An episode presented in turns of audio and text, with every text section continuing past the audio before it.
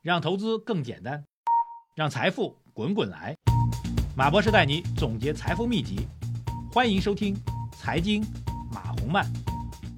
好，各位喜马拉雅财经马红漫的听众朋友们，大家下午好。二零二四年的二月二十七号，今天是周二。好，来看看今天市场表现啊。今天市场是真的是嘎嘎强哈，上证指数大涨了一点二九，再度收复了三千点，呃，应该算是站稳了吧。关键低开高走之后持续上行啊，成交量也还不错，特别是外资直接又干了一百二十二个亿的净买入。那么创业板指数、深成指涨幅都超过百分之二啊。市场在经过了两三千点的这个震荡和折腾之后，基本上按照我们讲的，踩到三千点之后会出现一个震荡，震荡之后会确定一个结构性的方向。从今天逻辑上来讲，这结构性方向已经非常明确了，就是摒弃了之前的所谓的中字头。红利板块，这是我们在春节前后一直在提示的风险板块，转而到了科技创新板块啊，六 G 呀，机器人啊，人工智能当中的光模块啊，这个智能汽车呀，半导体芯片呀，我们主推的游戏传媒啊，全线大涨啊，全线大涨，这就是代表着科技创新的一个重点的发展方向。那么今天主要留上涨的方向，其实跟我们所匹配的三加一的投资逻辑非常相近。比如我们三加一当中重点推的什么？各位？游戏板块啊，这个第二重点推的什么呢？华为产业，华为产业链涉及到消费电子，涉及到智能汽车啊，今天都是全线上行的，全线上行的。好，对于整个市场来说呢，这个这个所谓救市的状况正在从第一逻辑走向了第二逻辑。第一逻辑呢，就是在市场都在犹豫啊，不敢介入，恐慌，觉得不靠谱的时候，他敲不筋的。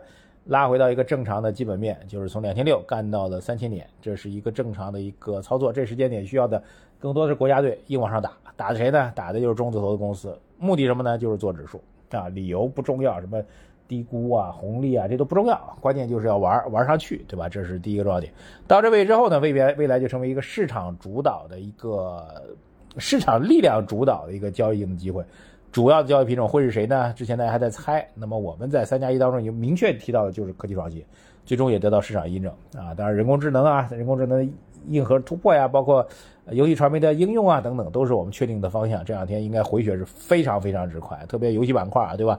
今天有个重磅消息啊，这个二月份，呃，新闻出版署又快速的加强了整个游戏板块的版号的审批，利好一个接着一个，现在真的是到了一个能够迅速。回血赚钱的好时间点了啊！那么这是第二步，第二步就是确定下来是科技创新成为市场投资主力。第三步为什么呢？